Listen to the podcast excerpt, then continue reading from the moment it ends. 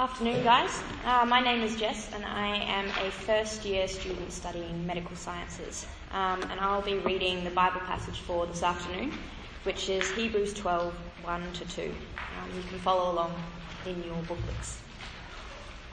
Therefore, since we are surrounded by such a great cloud of witnesses, let us throw off everything that hinders and the sin that so easily entangles, and let us run with perseverance the race marked out for us, fixing our eyes on Jesus, the pioneer and perfecter of faith. For the joy set before him and sat down at the right hand of, his, of the throne of God. Consider him who endured such opposition from sinners, so that you will not grow weary and lose heart. In your struggle against sin, you have not resisted to the point of shedding your blood. And have you completely forgotten this word of encouragement that addresses you as a father addresses his son? It says, My son, do not make light of the Lord's discipline, and do not lose heart when he rebukes you. Because the Lord disciplines the one he loves, and he chastens those, everyone he accepts as his son. Endure hardship as discipline.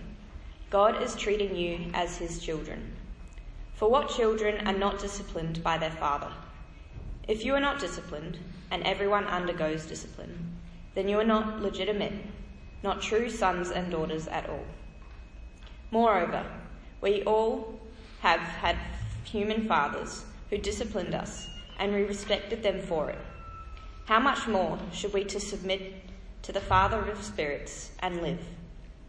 They disciplined us for a little while, as they thought best, but God disciplines us for our good, in order that we may share in his holiness. No discipline seems pleasant at the time, but painful. Later on, however, it produces a harvest of righteousness and peace for those who have been trained by it. Therefore, strengthen your feeble arms and weak knees.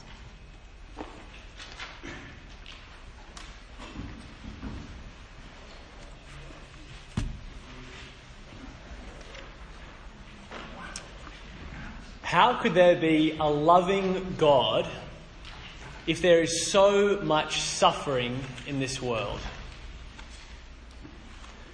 As we see so much brokenness in the world, both out there on the news, but also in our own lives, in the relationships around us, and perhaps things we've experienced, we can often wonder how could there possibly be an all loving and all powerful God in control? Now, this question certainly isn't a new one, but it was brought home to me again just a few weeks ago. I meet a lot of students through doing Walk Up, and I love it. You get to meet a lot of awesome and interesting people, uh, hear what they believe, and get to know them a bit, and often get to have good chats about Jesus. And one of the things I've been surprised by about doing Walk Up is that it's very rare to come across people who are out and out atheists. Uh, the vast majority of people who at least I come across um, call themselves agnostic or something to the effect. That is to say, they don't say there definitely is no God. They think, yeah, there probably is some God or higher power, but we just can't know. That's probably 95% of the people I've, I've met this year. But two weeks ago, when I was chatting to someone, I asked her if uh, she thinks there's a God or a higher power, and she said, no way. And I was quite surprised at how strong her reaction was. I said, Oh, you sound, you sound quite sure that there, there's definitely no God. And she said, Yes, I am sure. I said, Oh, that's so interesting. How do you, how do you know that? How, how can you be so sure? And she said, There can't possibly be a God who is all loving and all powerful, like the Bible says, because there is so much suffering in this world. If there is a God, he'd either have to be cruel, he's not loving, or weak enough not to be able to do anything about the suffering that we see in this world. And if he's weak or cruel, then he's no God. It's a serious objection, isn't it? And it's important to realize this isn't just something that people outside the Christian faith uh, try to use as, a, as an argument against Christianity. No. The question of suffering and whether God is really loving is a question that has plagued many Christians as well. When a family member receives a terminal cancer diagnosis? Or when great evil has been committed against me and I still bear the emotional or physical scars today? Where is God in all that? God, surely if you love me, you wouldn't let me go through all that, would you? God, don't you care? And if we're in a situation like that, it can be easy for us to lose heart. And maybe even consider throwing in the towel on believing in God altogether. That's a, it's a serious struggle, isn't it? Maybe some of you have felt or are feeling it. And in many ways, it's the same struggle that was plaguing the Christians 2,000 years ago to whom the letter to the Hebrews was written, which we've just had a part of it read. Now, if you were with us in previous weeks, we've seen that these Christians were experiencing great evil committed against them. As we saw last week, some of them were thrown in prison simply for being Christians. Some of them had their property confiscated. They were being persecuted with great injustices being perpetrated against them. I mean, imagine, put ourselves in their shoes, how hard that would be. And they were beginning to lose heart. They were wondering if God was truly loving and truly on our side as followers of Jesus. Well, surely wouldn't be facing this, would we? Their suffering was shaking their faith in God. So this part of the letter, at Hebrews 12, 1 to 2, was written to address them as they wrestled with this issue. And we're going to be looking today especially at verses 4 to 12. And as we see what it says to them and how it encourages them, we'll find great resources that help us make sense of the sufferings that we might face and to encourage us in the face of hardship. So if you've got a handout in front of you, or a Bible or a phone with that passage, have a look in your Bibles with me at Hebrews 12, verse 4. It says, In your struggle against sin, you've not yet resisted to the point of shedding your blood. Now, uh, here the author of Hebrews is reminding them that although they have faced great injustice, jail time, confiscation of property, in their, in their struggle against sin, it's talking about their struggle against sinful people, uh, the powers of darkness that are trying to throw away their faith, they have not yet faced martyrdom. That's to say, they have not yet had their uh, blood shed. None of them have been killed yet. Now, at one level, uh, perhaps this puts their suffering in perspective. Or because in Hebrews 11 last week we saw that many people who had been killed, who were stoned to death, sawn in two. That's not very pleasant if you think about it. Killed by the sword. And maybe he's saying, hey, don't complain, guys. It could be worse. You guys haven't had to face, had you, have your blood shed. Toughen up. But I don't think that's what he's doing. No, notice in verse 4 that critical word, yet. None of you have been killed for your faith yet. So what he's actually doing is telling them that worse is yet to come. That they may well face what other Christians have had to face, face before them. Now we might say, hold on, I thought he was meant to be encouraging them here. Isn't this just going to, discourage them? To telling them that more suffering is likely to come in the future, isn't that just going to shake their faith even more? Uh, well, actually, not at all. He knows what he's doing. Because you see, one of the biggest reasons Christians are caught off guard by suffering, one of the biggest reasons it rocks their faith, is that they weren't expecting it. They were surprised by it. And they suddenly don't know how to reconcile their suffering with the idea of a loving God. But the reality is, we shouldn't be surprised. The New Testament tells us over and over and over again that we will suffer as followers of Jesus that we will suffer, that we will groan as we live in this fallen world. Romans 8, Romans 8 tells us. And so, by reminding them of this truth, that they have not yet had to shed their blood, the author of Hebrews is encouraging them and strengthening them so that it won't take them off guard when it happens. We see another striking example of this in the book of Acts.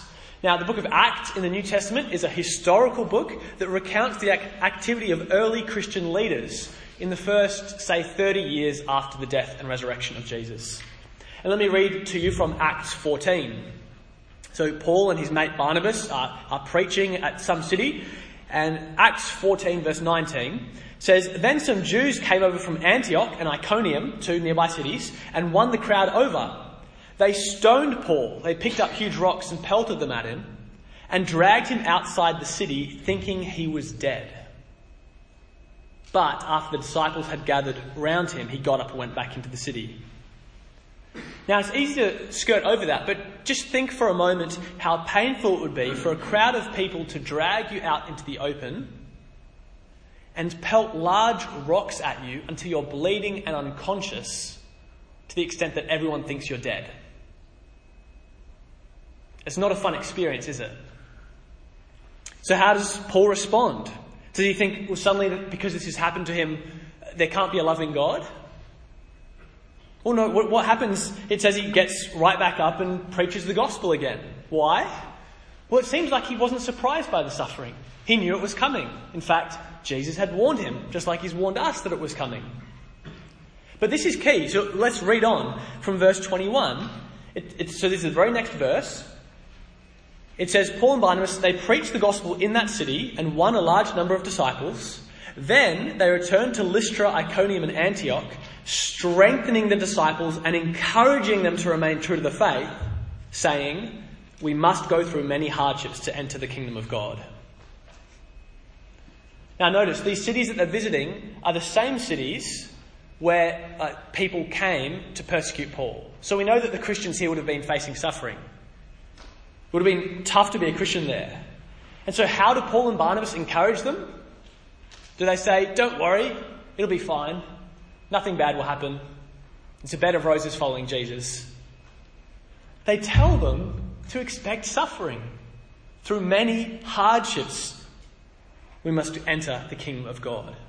And that's essentially what the author of Hebrews is doing in Hebrews 12:4. You have not yet had to shed blood, but don't be surprised if it happens. Don't be caught off guard. You won't be the first and you won't be the last. And I think that's a helpful reminder for us too. Don't be caught off guard. I mean, for some of us, certainly in a room this size, some of us have already suffered a lot in this life. Or we know people close to us who have. But maybe that's not true for you. But believe me, it's not a question of if you'll suffer, but when. That's just the reality of living in a fallen world, even more so as a Christian. Whether it's persecution or cancer, whether it's loss of a family member or debilitating illness, don't be caught off guard. Now, that's helpful for them and for us to know, but Hebrews 12 has much more to say to encourage these Christians who are facing hardship. So have a look with me at Hebrews 12, verses 5 to 7. This is really when it gets into the meat and bones. Reading from verse 5. It says, And have you completely forgotten this word of encouragement that addresses you as a father addresses his son? And now he quotes from Proverbs chapter 3. This is a, a direct quotation. It says, My son, do not make light of the Lord's discipline, and do not lose heart when he rebukes you, because the Lord disciplines the one he loves and he chastens everyone he accepts as his son. So endure hardship as discipline. God is treating you as his children. For what children are not disciplined by their father? Now, if we can grasp what these verses are saying, it is absolutely life changing. What it is saying that as Christians, we should see suffering not in life not as meaningless suffering, but as purposeful discipline that God uses to grow us. Hardship is not meaningless suffering, but purposeful, loving discipline. Now, right off the bat, as soon as we say that, we have to be clear about what this is not saying. It's not saying that whenever you experience hardship, it's because God is punishing you for some sin that you've done. It's not suggesting that there's a quid pro quo between sins committed and suffering we face. No, in fact, there's zero indication in either this passage or the book of Hebrews as a whole that these Christians were facing hardships because they'd committed some sin. No. And in fact, when the Bible talks about discipline, it's never about retribution. It's not about punishing someone. God does punish people, He brings judgment on those who reject Him. But God never brings about retribution on His children. It's discipline. It's to teach us, it's to grow us. It's always for their good. So when it says Christians should endure hardship as discipline, it means that we are to understand suffering as something God uses to grow us for our good. Have a look in your Bibles with me at verses 8 to 10, where he fleshes this out. It says, If you are not disciplined, and everyone undergoes discipline, it's unavoidable, then you are not legitimate, not true sons and daughters at all. Moreover, we have all had human fathers who disciplined uh, us, and we respected them for it. How much more should we submit to the Father of spirits and live? They, our human fathers, disciplined us for a little while as they thought best, but God disciplines for us, us for our good, in order that we may share in His holiness. Now, what the author of Hebrews is doing here is appealing to simple common sense and common human experience. Verse 9, we've all had human earthly fathers who disciplined us, and we recognize that it was for our good, maybe more so in hindsight than at the time if you're anything like me. Um, so if that's the case, how much more should we recognise that our Heavenly Father would use hardship for our good? And this certainly rings true with my own experience. Uh, growing up as a child, my parents were both loving and very strong on discipline. When we'd done something wrong, we'd get a good old bum smack uh, to help us see the error of our ways. And as we got older and the, the bare hand got a bit less effective, my parents started using a, a plastic knitting needle instead. You know, had a bit of a flex on it and a little bauble on the end. Um, it left a little sting. Um, and I can testify from first-hand experience that the knitting needle was much more effective than the bare hand. Um, but also to be very clear, it was, it was never excessive, it was never in anger, it never did any damage. They purposely picked something that stung but nothing else. Now, it was always, when they did that, it was never to punish me or for retribution. No, the reason that they did that was always for my good. It was to grow me in character, to help me see the error of my ways. Now, does that mean I enjoyed being disciplined as a child? Absolutely not. But do I respect them for it? Absolutely. In fact, more than that, I'm thankful that they did it. I'm thankful that my parents loved me enough not to wrap me in cotton wool, to put my growth in character above my comfort, to put my godliness above being constantly affirmed and coddled. I'm thankful that they disciplined me. And so, in fact, I'm now trying to emulate that same kind of loving discipline with my own children. Although I must say, I'm not sure that I'll pull out the knitting needle on them. But now it needs to be said that, of course, not all of us have had a good experience of measured, loving discipline from our fathers, have we? Perhaps you had a father who was absent, or lenient, or not involved in helping you to grow in character through discipline. Or perhaps you had a father who was not measured and loving, but who was harsh, or cruel, or even abusive. And if you're in either of those camps, especially the latter, Maybe even the idea of a father's loving discipline might seem like a contradiction in terms. And if that's you, let me just acknowledge that and say that I'm sorry that that's been your experience. It's deeply sad what many people have had to face from sinful parents, and it grieves God. But that doesn't mean we should reject the idea of loving discipline. Because you see, one of the glorious truths of the gospel is that even though our earthly fathers are far from perfect, through Jesus we can have a perfect father. When we put our trust in Jesus, we are adopted by a perfect heavenly father, one who is never too strict, one who is never harsh, never cruel, and never lenient either, one who's never disinterested in our, in our godliness and our growth and our flourishing. And notice the contrast that it, it's drawing a comparison, isn't it, between earthly fathers and God, our heavenly Father.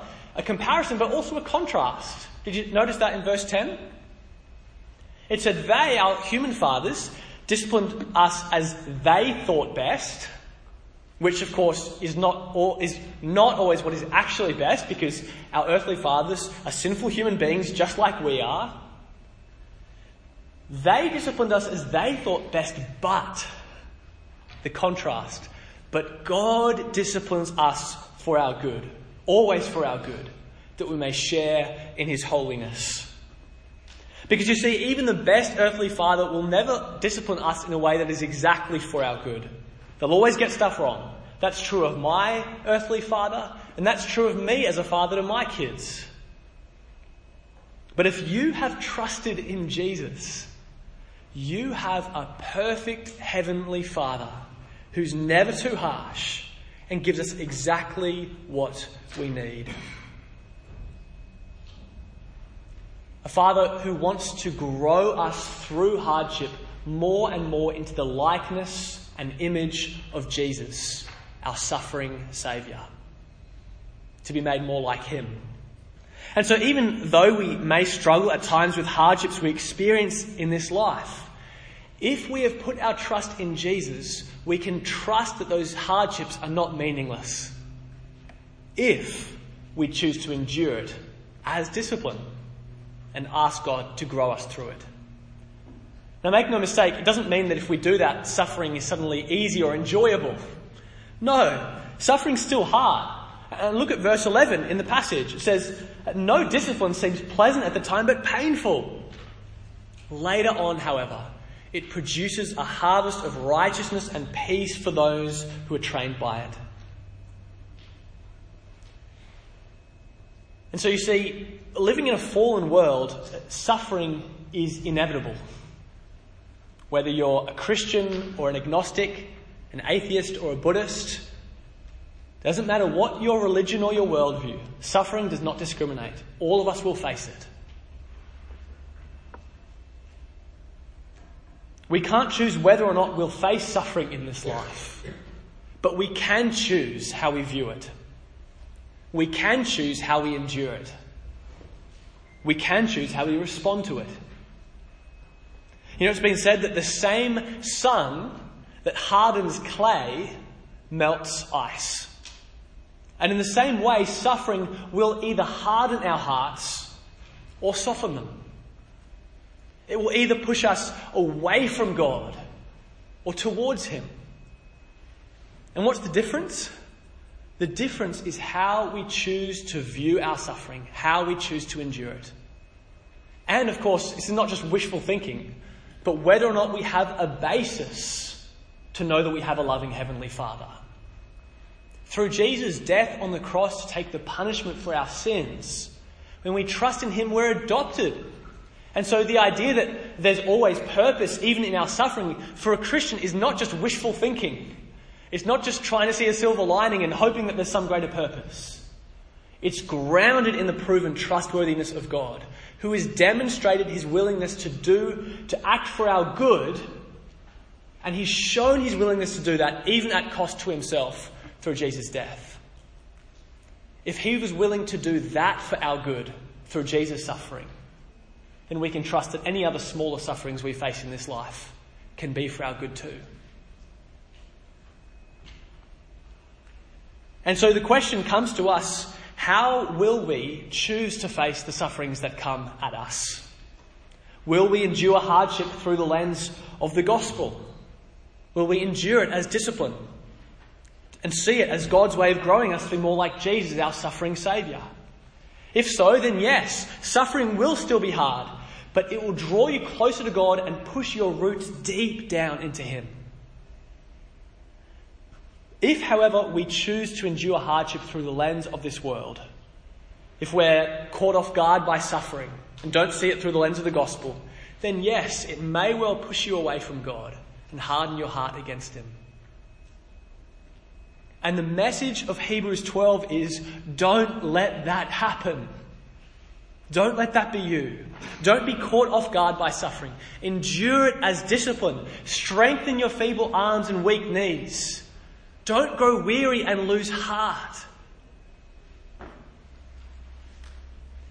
I just heard last week of a student from another campus who has become a Christian in the last year and then in the last few months has suddenly faced some real hardships. In the space of five weeks, four people who were close to them died suddenly of various causes. It's been an extremely difficult time for them. And my friend who was telling me about this was talking to this student who was, and was concerned for them and was uh, anxious about how they're going and wanted to care for them. And at one point in the conversation asked them, it sounds like you're going through a lot of stuff. How's your faith going in all this? And the student replied, This has been such a difficult season. But all of this has really strengthened my relationship with God. It's taught me to depend on Him in a way that I never had before. And I heard that story and I just thought, praise God for that. It's a reminder that yes, suffering can be something that pushes us away from God if we let it. But that it can also help us depend on God and draw near to Him and grow more to be like Jesus. C.S. Lewis wrote, God whispers to us in our pleasures, speaks in our consciences, but shouts in our pains. It is his megaphone to rouse a deaf world. His megaphone to remind us that this world is not what it should be, that there is something deeply wrong with the cosmos. Not just in our hearts, but out there when we see relational breakdown and war and famine and natural disaster. It's reminding us, it's showing us that something is wrong. Our rebellion against God has had consequences in this world. God uses it to remind us that our lives are fleeting. We are vapors. Any one of us could be dead tomorrow. God uses it to remind us not to put our hope in this life, which is so undependable, but to put it in the next to keep us from living for comfort in this life, which is so fleeting, to keep us from trying to find our life now and thereby losing it in the next.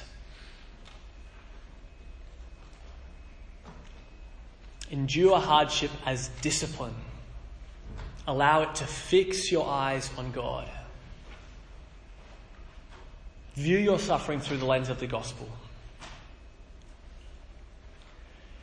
Samuel Rutherford uh, wrote this about suffering and his experience of it.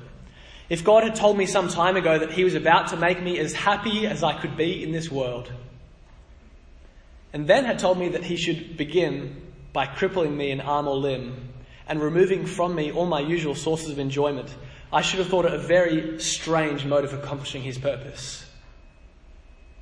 And yet, how is his manifold wisdom manifest even in this?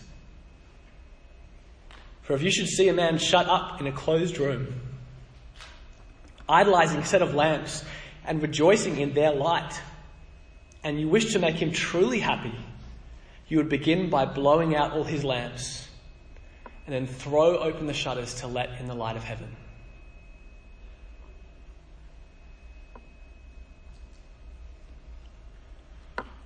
You know, many object that the existence of suffering means that an all loving and all powerful God simply could not exist. But the problem with that argument is that it fails to recognize that a loving God could have some greater purpose in suffering.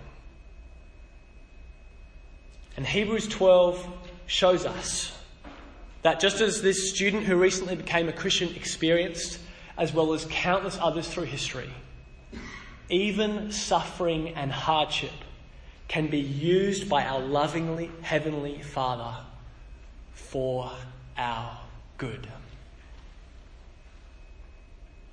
Would you pray with me?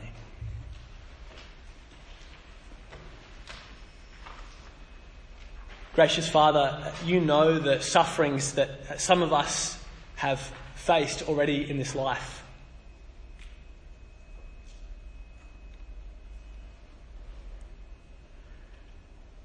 And the many hardships that we are going to face that are so much worse than what we might have experienced already. Lord, don't let us be unprepared for them. Please, Father, strengthen our faith. Please, by your Holy Spirit, do not allow any of the things that we will face in this world to push us away from you.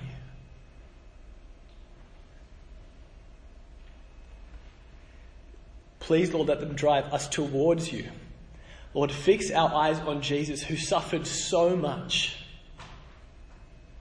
to save us from the suffering of this world so that one day it'll be all made right, every tear will be wiped away. Lord, fix our eyes on that future and help us to put our hope in you in the present. And we pray it in Jesus' name. Amen.